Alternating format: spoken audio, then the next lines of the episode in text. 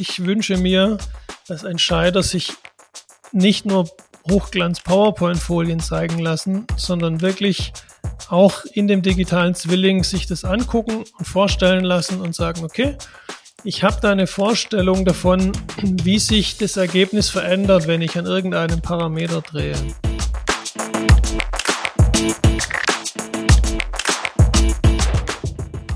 Herzlich willkommen zu Business Unplugged, meinem Interview-Podcast rund um das Thema Digitalisierung. Mein Name ist Johannes Pohl, ich bin Gründer der Piopex und ich spreche mit GründerInnen, UnternehmerInnen, Führungskräften und anderen Heldinnen des Businessalltags über ihre Unternehmen, Visionen, Ideen und Herausforderungen. Kurzum, spannende Themen, spannende Menschen, von denen man lernen kann und inspirieren. Es geht wieder weiter und dieses Mal tauche ich mit Matthias Kellermann von Ipolog in die digitale Fabrik und das Industrial Metaverse ein. Matthias Begeisterung für die Themen digitaler Zwilling und Simulation sind unter anderem im Rahmen seiner beruflichen Station bei Technomatics entstanden und hat zur Gründung des Softwareunternehmens Ipolog geführt, das sich auf die Simulation von Produktion und Logistik konzentriert. Er hat in seiner beruflichen Laufbahn etliche Unternehmen und Fabriken kennengelernt und plaudert aus dem Nähkästchen, was es für Unternehmen heißt, sich auf die Reise hin zur digitalen Fabrik zu machen und wie diese dabei erfolgreich sein können. Ein spannendes und informatives Interview, das natürlich die Umsetzung im Industrial Metaverse nicht ausgelassen hat. Viel Spaß beim Hören der neuen Folge. Lieber Matthias, herzlich willkommen zum Podcast Business Unplugged. Ich freue mich, dass du heute zu, bei mir zu Gast bist. Hallihallo. Hallo, lieber Johannes, freue mich ebenfalls. Matthias, ähm, wir haben uns ja am Future Industrial Engineering Day 23 von den Motion Miners in Dortmund kennengelernt und am Heimweg habe ich mir gedacht, ich muss dich unbedingt an, einladen, denn du hast einerseits eine ganz spannende berufliche Geschichte und Laufbahn und andererseits arbeitest du mit deinem Unternehmen, der Epolog, an Digitalisierungsthemen, die sehr aktuell und brennend sind in Produktion und Logistik. Kommen wir kurz zu dieser Laufbahn, damit die ZuhörerInnen auch mal wissen, warum ich die sehr spannend finde. Du hast als Tischler begonnen und hast dann auch nochmal ein Wirtschaftsingenieurstudium draufgelegt danach und warst einige Zeit bei der Technomatics, einer Firma, die es jetzt nicht mehr gibt. Die ist jetzt bei Siemens, wurde von Siemens gekauft, aber äh, die Technomatics hat Plant Simulation ähm, entwickelt oder war, sag ich mal, das Unternehmen, das Plant Simulation auf den Markt gebracht hat, eine Simulationssoftware für Produktion und Logistik, um Produktionsabläufe zu simulieren. Und das war auch für dich, sag ich mal, der Moment, wo ja auch deine Begeisterung für das Thema digitaler Zwilling äh, entstanden ist. Du hast dann 2019 die Ipolog ja gegründet, ein Softwareunternehmen, das sich auch mit diesen Themen beschäftigt, nämlich mit Planung, Visualisierung und Simulation von Montage und Logistik.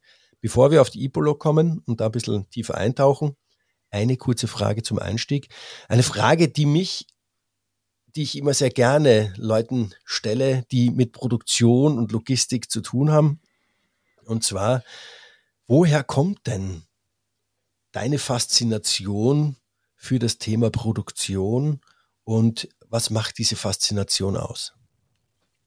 Tatsächlich, wie du schon gesagt hast, ist Produktion ja auch im Handwerk ein Thema. Ich äh, durfte Tischler lernen und habe da schon immer spannend gefunden, wie aus einem Baum ein ähm, Brett wird und aus dem Brett dann ein schönes Möbel, wie man Dinge gestalten kann. Und wie du richtig sagtest, bei Technomatics fand ich einfach faszinierend, dass man am Bildschirm echte Probleme der Fabrik lösen kann. Und äh, ja, irgendwie bin ich so in dieses Fabrikthema reingekommen, letztlich auch durchs Studium und äh, dann durch die ganzen Projekte, die ich machen durfte in meiner Laufbahn. Und was fasziniert dich an dem Thema? Naja, die Komplexität und dann doch, dass es am Ende funktioniert. Also die, das ist technisch natürlich spannend, die Produkte, die dort hergestellt werden, die Fertigungsverfahren und dann aber einfach auch, ja, egal was es ist, wenn es Autos sind, die schiere Varianz und die viele Stückzahlen ähm, bei anderen Produkten vielleicht auch äh, tatsächlich noch mehr dann auch die, die Ansprüche an die äh, Herstellung und äh, ja, die Vielfalt letztlich auch, gerade wenn man als Planer und Berater da rein darf, äh, ist es natürlich immer spannend, auch die Unterschiede da zu sehen. Ja, schön. Also es sind auch so Themen, die mich da faszinieren daran, ist ja diese Komplexität und Vielfalt. Sehr schön. Du bist ja überzeugt, dass Montage und Fertigung und Produktionslogistik nur ganzheitlich optimiert werden können. War das auch diese Aussage oder dieser Gedanke ausschlaggebend für die Gründung von Ipolog? Ja, tatsächlich war das mit ein Ausschlag, äh, die Firma mit drei anderen zusammen zu gründen. Wir haben ja viele Jahre einerseits Ingenieurdienstleistung erbracht, eben in diesen Themenfeldern Fabrikplanung, Logistik, Montageplanung und dann eben auch schon immer auch die Software entwickelt, um äh, ja hier diesen digitalen Zwilling für Montage und Logistik aufzubauen. Und ich bin überzeugt, es gibt äh, tatsächlich nur das gemeinsame Gute und nicht äh, jeder macht ja so seinen Stiefel und äh, ja, dann schauen wir, was passiert. Häufig ist es aber leider immer noch so. Weil wir jetzt schon bei der Ipolog gelandet sind, das Motto von euch ist ja In Sync with Tomorrow's Reality. Kannst du die ZuhörerInnen mal abholen oder ihnen erklären, was ihr genau macht bei Ipolog und wie das auch auf dieses Motto einzahlt oder dieses Motto sich darauf auswirkt? Gerne. Unsere Überzeugung ist, wenn Sie heute schon wissen, was Sie morgen erwartet, können Sie viel entspannter in den nächsten Tag starten, auch in Feierabend gehen. Und wir können eben in Sync with Tomorrow's Reality aufzeigen, weil wir das Produktionsprogramm von morgen kennen und daraus dann eben berechnen, wie wird in Montage und Logistik der Tag ablaufen. Und da möchten wir am Ende entspannte Planer, entspannte Produktions- und Logistikverantwortliche glücklich machen. Das bedeutet jetzt im, ähm, im täglichen Betrieb zu sagen, okay, gut, wir haben einen Produktionsplan, wie schaut es dann äh, morgen aus, wie schaut es vielleicht in zwei Tagen aus oder in der nächsten Woche? Wie weit geht da euer Horizont nach vorne in die Zukunft? Äh, ist es auch wirklich, dass ihr komplette Planung von neuen Linien, von ähm, neuen Produkten, wie die eingeführt werden und so weiter, ist das auch alles das, was ihr berücksichtigt und macht? Absolut. Das da kommen wir eigentlich klassisch her und bewegen uns immer mehr in Richtung äh, Echtzeitanpassung äh, und Steuerung dann noch mit zu unterstützen. Ähm, zwei Jahre vor Start of Production oder für den nächsten Monat irgendwelche Veränderungen planen, ist genauso unser Fokus, wie dann eben für die nächste Woche, für die nächste Schicht eine gute Lösung zu finden und die dann eben in die operativen Tools mit einzusteuern. Damit ihr das könnt, äh, ist ja eines wichtig, ihr müsst die Fabrik, die Produktion, die Logistik digitalisieren. Und der Begriff digitale Fabrik schwebt ja immer, sag ich mal, herum und alle reden davon. Ähm, was ist für dich, was bedeutet für dich digitale Fabrik? Ja, ähm, digitale Fabrik hat für mich erstmal den Anspruch, dass ich alle relevanten Disziplinen und Gewerke so detailliert abbilde, dass ich ein gemeinsames Optimum gestalten kann. Und du hattest es vorhin schon kurz erwähnt, kommen wir vielleicht nachher auch nochmal drauf. Es gab ja verschiedene Stationen in meinem Leben, wo ich unterschiedliche Schwerpunkte gelegt habe, auch äh, als man noch gar nicht von digitalem Zwilling oder digitaler Fabrik gesprochen hat. Heute ist der Fokus für uns bei Epolog ganz klar Montage, manuelle Tätigkeiten in der Logistik und der Materialfluss innerhalb der Fabrik, vielleicht noch ein Außenlager dazu. Aber das ist ja nicht alles. Das machen wir als Epolog. Aber eine Firma besteht ja noch aus anderen Disziplinen. Und da muss man dann einfach gucken, was ist davon relevant. Einfaches Beispiel. Der Architekt, der Bauingenieur macht sich sehr viele Gedanken um das Gebäude. Da gibt es BIM-Modelle und alles Mögliche. Ähm, sehr detailliert, welche Baumaterialien. Das interessiert mich nicht. Für mich ist wichtig, ist da eine Stütze, habe ich da eine Störkontur oder nicht. Und ähm, dementsprechend ist für mich die digitale Fabrik des Gebäudes äh, ausreichend, wenn ich die grobe Kubatur dort habe und weiß, wo kann ich eben kein Material hinstellen, wo sollte nicht die Montagelinie angeordnet sein, weil dort eben die Stützen sind. Und wie, du hast es gerade angesprochen, du hattest ja sehr viele Stationen, äh, unter anderem ja auch äh, Technomatics haben wir schon erwähnt, wo sehr viele Themen aufgekommen sind, die bis heute auch noch nicht umgesetzt sind. Wie haben die Stationen da auf dein Bild der digitalen Fabrik äh, sich ausgewirkt oder auf äh, deine Einstellung dazu? Also zum einen durfte ich natürlich sehr, sehr viel lernen und weiß nicht, wie viele Fabriken von Ihnen sehen, über 200 Projekte äh, das selbst auch aktiv mit vorantreiben. Und man lernt immer noch dazu. Man wird vielleicht auch äh, mit der Zeit nochmal etwas nachsichtiger mit dem einen oder anderen. Einfaches Beispiel, vor über 20 Jahren bei Technomatics haben wir eigentlich ähnliche Visionen und Ideen gehabt, wie das mal sein soll. Und es ist erschreckend, dass ein Teil davon immer noch nicht Realität ist oder nicht flächendeckend. Es ist schon viel passiert die letzten Jahrzehnte, aber wir sind da noch lang nicht am Ziel und ich bin da ähm, nach wie vor motiviert und äh, gespannt, wo uns da die Reise noch hinführt. Ich denke, die, die Fokussierung auf einzelne Domänen macht absolut Sinn. Es kann kein Tool alles am besten, sondern die Fokussierung in unserem Fall auf Montage und Logistik, andere Tools äh, optimieren andere Dinge, ist durchaus wichtig. Und da hat man auch die letzten 10, 15 Jahre auf Kundenseite umgedacht und äh, will nicht die eierlegende Wollmilchsau, sondern guckt, welche Tools kann ich für was sinnvoll einsetzen und kann die Daten dann sinnvoll zusammenführen. Aber sind die, ist diese Vielzahl an Tools nicht auch irgendwo ähm, äh, manchmal ein Hemmschuh, das, äh, um sag ich mal, die dann zu integrieren, um da jetzt nicht irgendwie auch einen extremen Wildwuchs zu haben. Du kennst ja genauso viele Unternehmen wie ich und manchmal, wenn man da sich in die IT-Landschaft mal reintigert und da reinschaut, denkt man sich ja, okay, gut, äh, ja, könnte könnt vielleicht auch einfacher gehen, ja. Und äh, ja, das muss ein bisschen vereinfacht äh, auch noch äh, Aufwand sparen wenn es um Schnittstellen programmieren und so weiter und so fort geht. Schnittstellen programmieren ist ein gutes Thema und da bin ich auch sehr froh über die äh, Initiative von Nvidia Omniverse auf das USD-Format zu setzen, das Pixar ja ursprünglich für Filme entwickelt hat, wo man denkt, was hat Film mit digitaler Fabrik zu tun?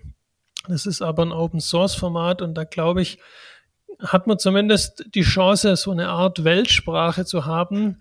Wie kann ich jetzt gemeinsam ähm, meine unterschiedlichen Domänen in der Fabrik so beschreiben, dass alle sich wechselseitig verstehen. Und damit hat man die Chance, tatsächlich den Aufwand für Schnittstellen deutlich zu reduzieren, weil man sich auf ein Format verständigt. In der Vergangenheit gab es es nicht aber auch schon verschiedene Bemühungen und ähm, oft war das halt entweder auf die Geometrie oder auf alphanumerische Informationen beschränkt. Und dieses USD möchte eben alles zusammenbringen. Ist ein großes Projekt und da bin ich auch sehr froh, dass da große Player dann auch äh, mit aufgesprungen sind und auch wichtige Kunden von uns da mit dabei sind, sodass wir da die Chance haben, das gut voranzutreiben. Also du sprichst ja ganz konkret das äh, Industrial Metaverse an, was genau. ja von Nvidia da ähm, propagiert wird auch. Äh, darauf würde ich gerne nachher noch zu sprechen kommen. Ja. Äh, bevor wir dazu, dazu kommen, das ist vielleicht, lass uns äh, den Weg ein bisschen dorthin führen langsam. Äh, ja. Digitale Fabrik haben wir jetzt ganz kurz mal abgehakt. Wir haben schon das Thema, ja, es gibt sehr viele Tools, kann auch zu viele Tools geben. Äh, was wenn es um das Thema digitale Fabrik geht, du hast ein Bild im Kopf, äh, du hast äh, den Austausch mit vielen anderen Experten zu dem Thema. Was ist aber das, was du meistens vorfindest, wenn du in Unternehmen reinkommst? Wo stehen denn Unternehmen meistens bei dem Thema? Tja. Wo Realität, sollst du anfangen, ne? die, genau. Die Realität ist oft, es gibt Informationen in entsprechender Qualität, die nicht immer hinreichend genau ist, die vielfach in Excel-Tabellen aufgeteilt sind. Es gibt immer wieder auch ähm, natürlich Systeme, wo ganz viel Informationen drin sind, seien es ERP-Systeme oder andere Planungssysteme, wo ganz viel richtige ähm, Daten drin sind. Manchmal merkt man dann aber im Operativen, oh, das passt ja gar nicht, was da drin ist. Da gibt's in der Realität noch was anderes wie in meinen Planungsdaten. Und das ist eine Diskrepanz und eine Herausforderung, der man sich erstmal stellen muss. Ich habe das auch äh, in meiner Zeit als Simulant immer gehabt. Die Datenaufbereitung, äh, Beschaffung ist äh, sehr, sehr großer Anteil gewesen. Ähm, das ist auch in der Fabrikplanung so gewesen. Das ist schön, wenn man dann am Ende ein CAD-Layout in 3D gezaubert hat, aber die Daten zusammenzutragen, was ist eigentlich die Planungsgrundlage, wie viele Stationen brauche ich, wie viel Logistikfläche brauche ich, dafür die Grundlage zu schaffen, das ist immer die Herausforderung. Und meine Erfahrung zeigt, ganz viel kommt zu diesen Excel-Tabellen eben noch der Bauch und der Kopf dazu. Es gibt erfahrene Leute in der Firma, die wissen das, die haben das aber nirgends so maschinenlesbar dokumentiert. Und die können vor allem auch Ergebnisse bewerten, aus dem Bauch raus sagen, aufgrund meiner Erfahrung kann ich mir nicht vorstellen, dass das so funktioniert. Oder ja, das glaube ich, was da jetzt rauskam bei einer Berechnung, ähm, das können wir so weiterverfolgen. Das ist die Realität, die mir oft begegnet. Egal ob KMU oder Konzern? Ähm, es wird mit der Größe nicht besser, sagen wir es mal so. Ähm, die KMU haben oft tatsächlich einen sehr pragmatischen Ansatz. Die schenken sich dann vielleicht auch äh, komplexe Tools und ganz viele Daten. Die machen dann manchmal einfach auch aufgrund der vielleicht überschaubareren Produktstruktur ähm, Learning by Doing, die machen mal, die ändern dann im Betrieb und äh, haben auch nicht die riesen Planungsabteilungen wie jetzt zum Beispiel Automobilhersteller. Wie geht's denn ihr dann eigentlich vor? Ich meine, wenn ihr da reinkommt, sagt ihr wollt jetzt digitale Fabrik, ihr wollt jetzt äh, simulieren, ihr wollt für die Zukunft gerüstet sein. Äh, ihr habt so einen Wust an Daten, äh, Excel-Dateien, Bauchgefühl, äh, ja, was du alles erwähnt hast. Wie geht's ihr da dran oder wie ist deine Empfehlung an Unternehmen, wie sie sich dieser Herausforderung, diesem Thema stellen sollen am besten? Was sagst du, okay, wenn ihr wollt, dass wir kommen und dass wir da was machen, dann bitte, das sind die drei Punkte oder vier oder keine Ahnung was, zieht's das durch. Also das Entscheidendste ist tatsächlich meines Erachtens die Entscheidung von ganz oben, ja, wir möchten das jetzt angehen und wir beißen uns hier durch. Wir machen das konsequent, wir machen das nicht ein bisschen, sondern wir gehen da jetzt ran. Wir räumen auch den Datensaustall auf, ich nenne es bewusst mal so. Und wir akzeptieren auch, dass ich vielleicht mal zwei Monate gar nicht in der Lage bin, aufgrund von Daten eine Entscheidung zu treffen, weil ich weiß, oh, da stimmt ja vieles nicht, ich muss das jetzt erstmal aufräumen. Aber danach wird dann vieles schneller und besser und die Hürde muss man nehmen. Und du hast vorhin schon die äh, Frage nach KMU oder Großkonzern gestellt. Da erlebe ich eine viel höhere Konsequenz bei den KMUs, die oft dann auch Inhaber geführt sind oder einfach auch die, die Truppe viel kleiner ist, die sagen, na, wenn wir das machen, dann wollen wir das richtig machen, dann wollen wir das auch ähm, in der Zukunft nutzen und nicht jetzt mal nur für eine Planung. Und das ist für mich das Entscheidende, konsequentes Umsetzen und ähm, nicht nur sich wünschen, ich würde mit allen möglichen Tools arbeiten können. Die KI liefert mir irgendwelche Ergebnisse. Die KI kann meines Erachtens nur sinnvolle Ergebnisse liefern, wenn auch die Daten hinreichend gut sind. Und da haben wir meines Erachtens noch eine große Baustelle an vielen Stellen. Du hast gerade den Begriff Ernsthaftigkeit äh, hineingebracht. Äh, Ernsthaftigkeit ja zu sagen, ich möchte, ist ja das eine, ja, und sagen, wir tun das jetzt. Damit es auch wirklich passiert, brauche ich auch viel Zeit wahrscheinlich. Wie schaut es da aus? Ich meine, ähm, wollen ist das eine, gebe ich dann meinem Unternehmen auch die Zeit, die dafür notwendig ist? Ist das so der Faktor bei den Konzernen, dass die sagen, ja, schöner Wunsch, aber die Zeit haben wir halt nicht. Da, oder wo unterscheidet sich ernsthaft daran arbeiten zwischen KMU und, und Konzern?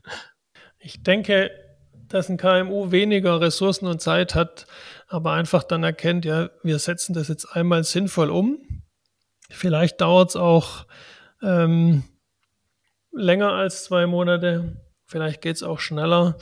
Ähm, die Konzerne haben ja gigantische Ressourcen, da sind ganz viele Mitarbeiter eh da, aber ähm, man kann sich da natürlich auch äh, fröhlich mit allem Möglichen beschäftigen und ganz oft sind da kurzfristige Aufträge dann halt nicht hilfreich. Wenn jetzt du als Planer beispielsweise von deinem Chef die Frage bekommst, du, äh, ich habe morgen Mittag da eine Runde, da muss ich Aussage treffen, was kann ich denn da jetzt sagen? Dann hast du ja nur die Chance, deinen Bauch und ein paar Excel, drei Sätze ähm, zu befragen und noch eine PowerPoint-Folie zu machen. Und davon müssen wir meines Erachtens wegkommen. Ich wünsche mir, dass Entscheider sich nicht nur Hochglanz-PowerPoint-Folien zeigen lassen, sondern wirklich auch in dem digitalen Zwilling sich das angucken und vorstellen lassen und sagen, okay, ich habe da eine Vorstellung davon, wie sich das Ergebnis verändert, wenn ich an irgendeinem Parameter drehe.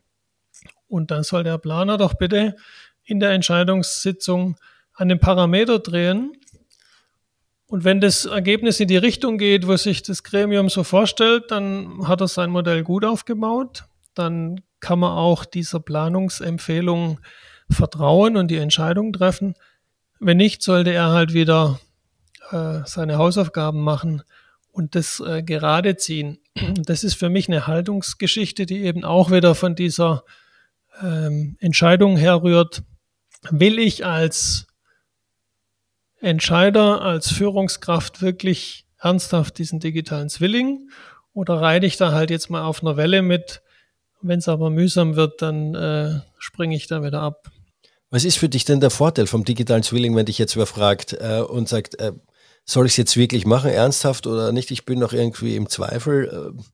Äh, alle reden drüber. Ist es wirklich nur ein Hype? Ist es eine Welle? Ja, was würdest du da im, oder was schlagt ihr euren Kunden vor? oder nicht vorschlagen, sondern was ist, ja, ist ja kein Vorschlag, sondern äh, was, was erzählt ihr dann euren Kunden, was es dann ist und was sie, was sie damit machen können? Also unsere Kunden kommen mit Excel schlichtweg äh, schon lange nicht mehr hin. Ja, das, das ist einfach zu komplex. Es ändert sich zu schnell, zu viel und es gibt einfach zu viele offene Enden, um das jetzt mit ein paar Excel-3-Sätzen berechnen zu können. Das funktioniert für für kurz mal, aber um das dann dauerhaft sinnvoll zu steuern, bin ich davon überzeugt, bietet der digitale Zwilling ähm, tatsächlich die Möglichkeit, heute schon Auswirkungen für die Zukunft bewerten zu können. Ich habe die Herausforderung, mehr zu produzieren, weil ich besser verkaufe oder die Herausforderung, ich muss weniger produzieren mit weniger Leuten, weil die Absätze gerade weggebrochen sind.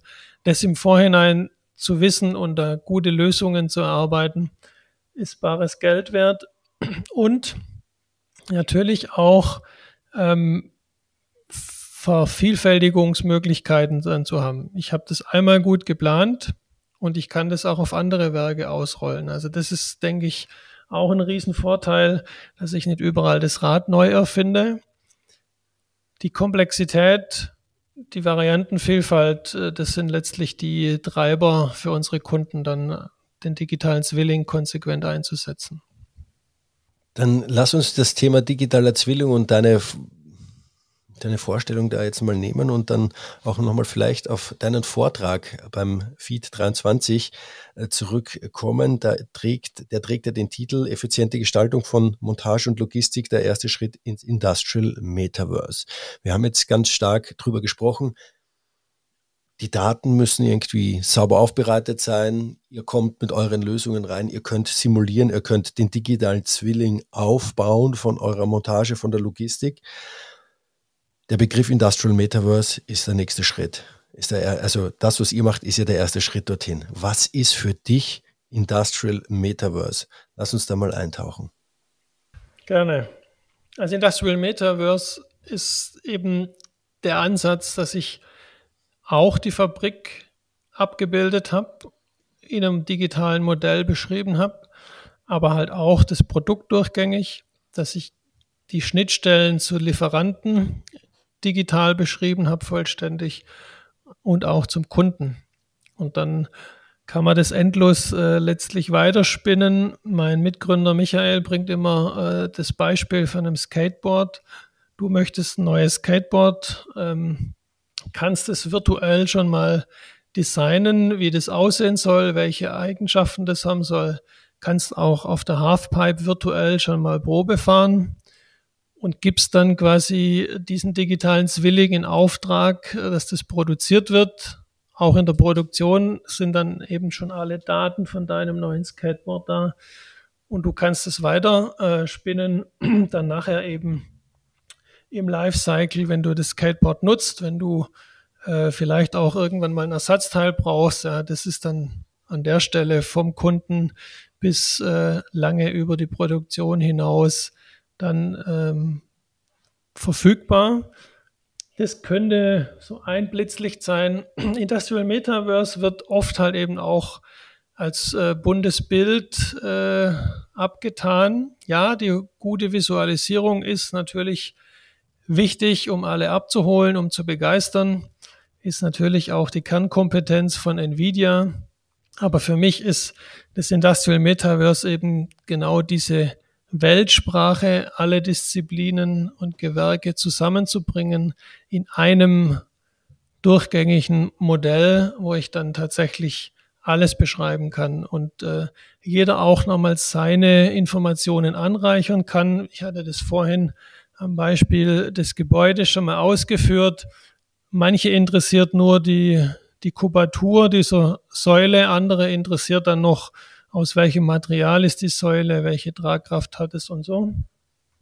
Ähnliches Beispiel könnte man mit dem Regal machen oder mit anderen Equipment-Elementen in einer Fabrik. Ja, da ist für uns jetzt in Epolog vor allem wichtig, dieses Regal hat wie viele Ebenen, wie viel Fläche habe ich da drauf, wo ich Kleinladungsträger äh, entsprechend bereitstellen kann.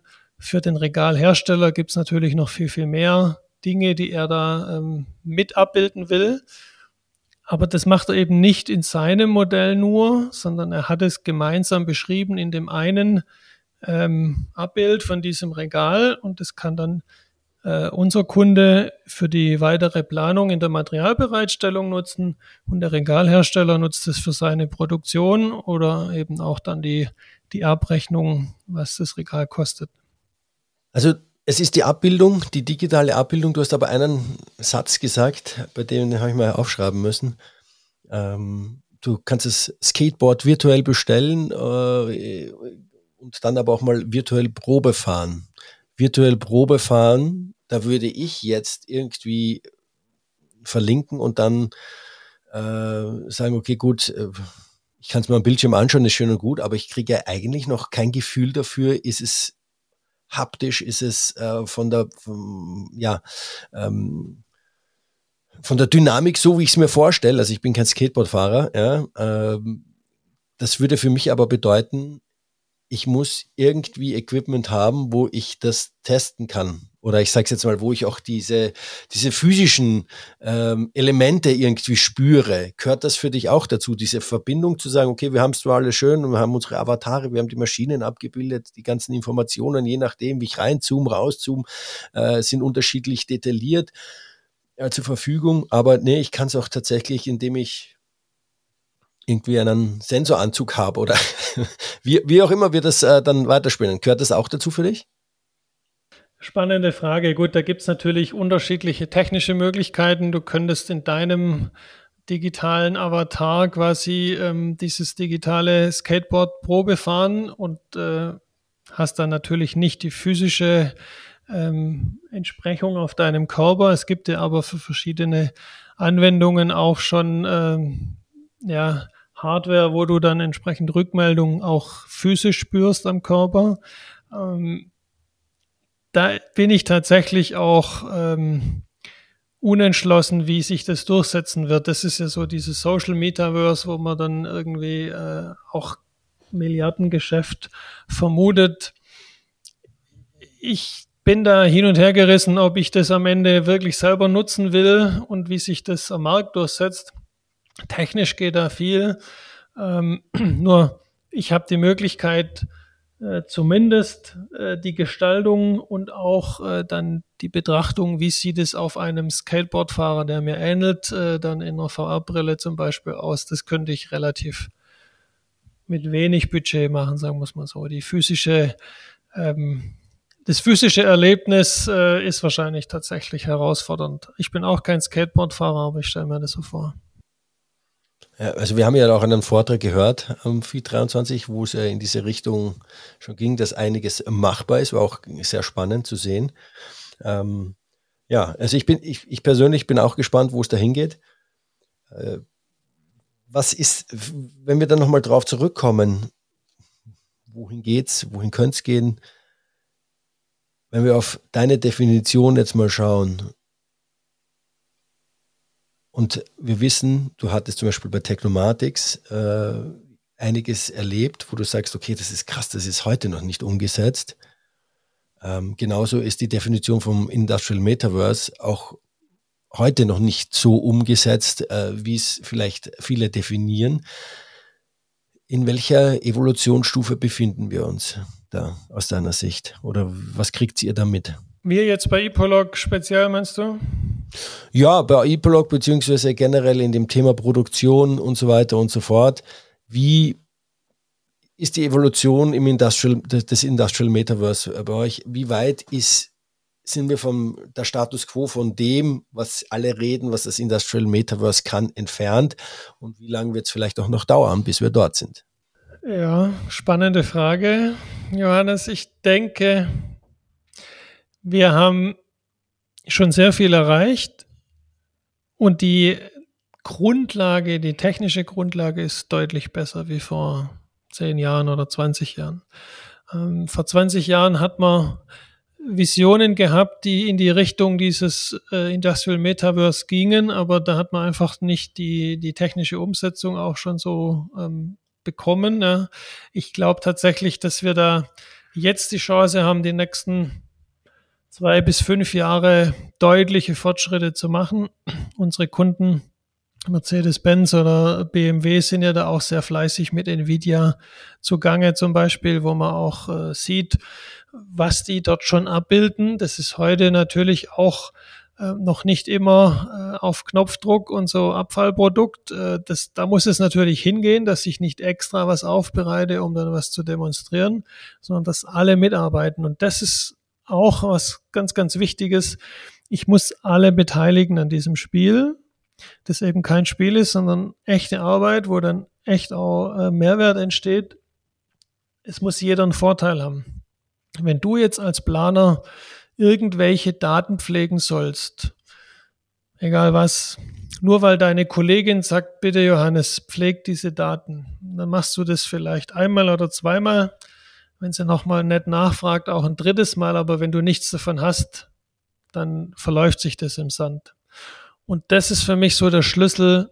Alle zahlen in dieses Industrial Metaverse ein, arbeiten da rein, bringen ihre Erkenntnisse da rein, ziehen aber auch für ihre Arbeit, für ihr tägliches Doing einen Nutzen daraus.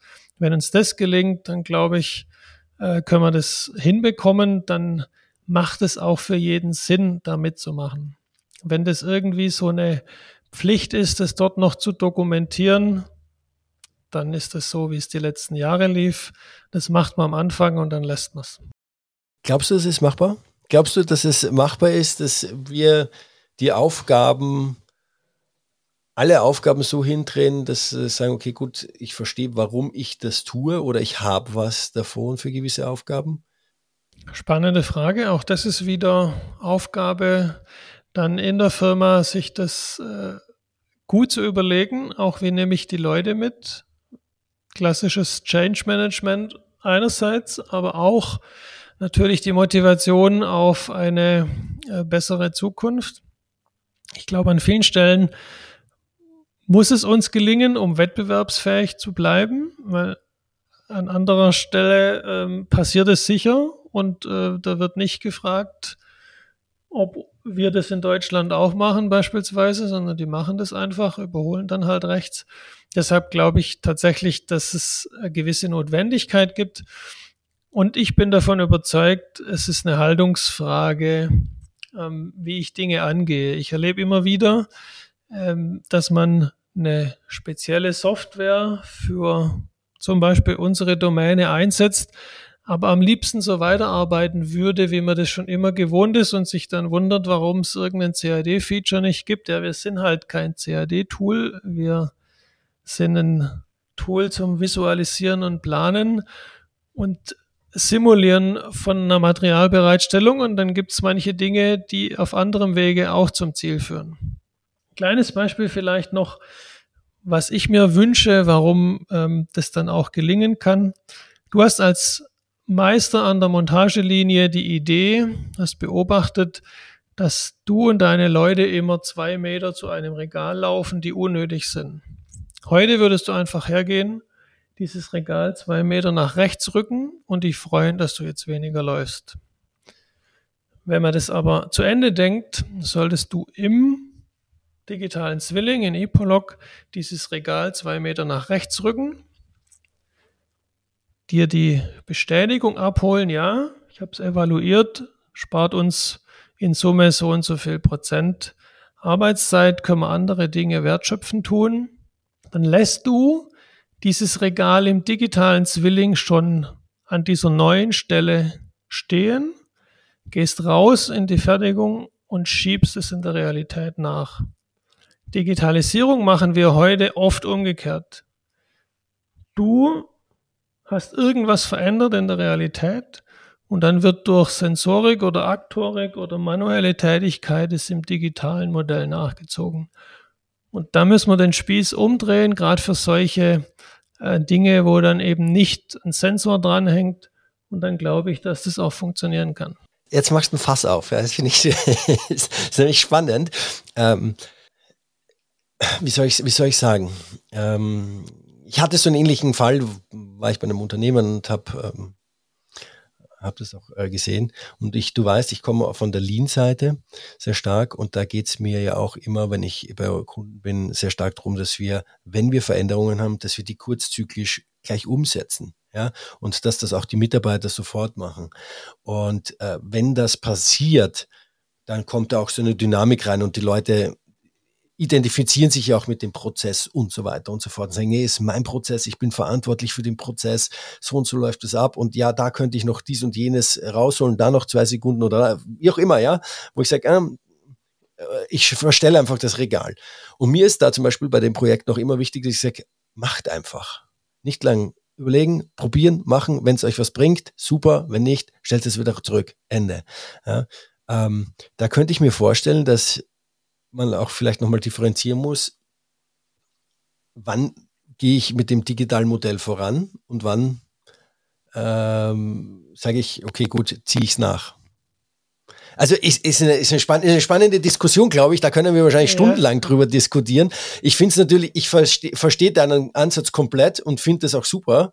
Äh, aber das Beispiel, in dem du es gebracht hast, sage ich, das ist irgendwie ein, so, ein, so ein kleines, wo ich sage, ja, es muss aber nachgezogen werden, weil sonst passt unser digitaler Zwilling nicht mehr. Ja? Äh, aber ich möchte auch meinen MitarbeiterInnen die Sachen dann so nicht vorgeben, außer ich mache ihnen den Zugang zum digitalen Zwilling so einfach, dass die einfach hingehen können und sagen, Touchscreen, ich ziehe das Ding mal rüber und lass mal durchsimulieren. Genau. Und da sind wir, glaube ich, beieinander. Ich verstehe natürlich deinen Einwand. Und äh, das ist aber meines Erachtens dann die Tücke, weil wann siehst du dann den digitalen Zwilling nach und wann kann dann irgendjemand wieder äh, diesen Ist-Stand äh, auch verlässlich irgendwie in einem Modell äh, verfügbar haben? Deshalb ist es der Schlüssel, was du zuletzt gesagt hast. Der Zugang muss so niederschwellig sein und es mhm. darf nicht irgendwie nur ein Top-Planer irgendwo äh, drei Häuser weiter äh, dann machen können, sondern direkt an der Montagelinie kann ich hingehen und kann mir angucken, wir haben da eine Idee, was hat es für eine Auswirkung? Oh ja, Idee ist gut, setzen wir um, haben es aber digital schon vollzogen.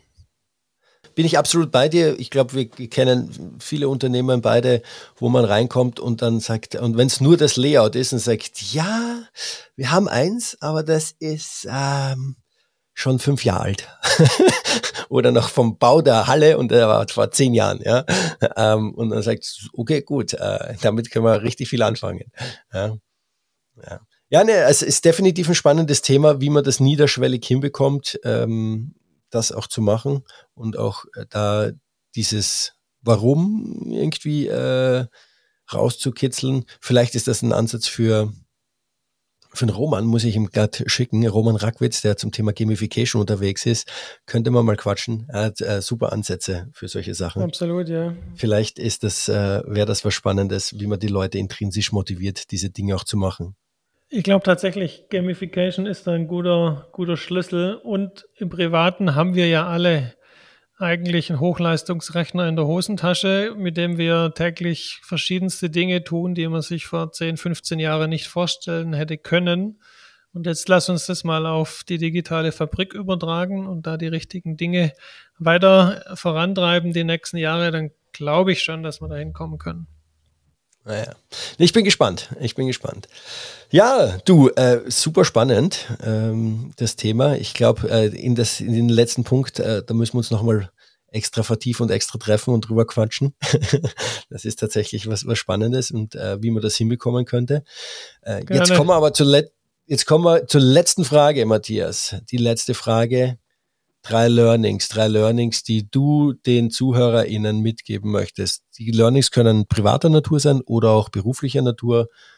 Kannst du dir aussuchen. Ja, drei Learnings. Der Bauch ist heute super entscheidend. Und ich glaube, fast kein Planer kann ohne sein Bauchgefühl erfolgreich irgendwelche Ergebnisse abliefern. Es gilt aber auch, diesen Bauch zu digitalisieren. Und da bin ich sehr gespannt, wo wir da in zehn Jahren stehen, wenn wir uns äh, hoffentlich mal wieder äh, das zigste Mal getroffen haben, Johannes. Dann haben wir heute ganz viele Richtigkeiten in unzähligen Excel-Dateien und anderen Quellen.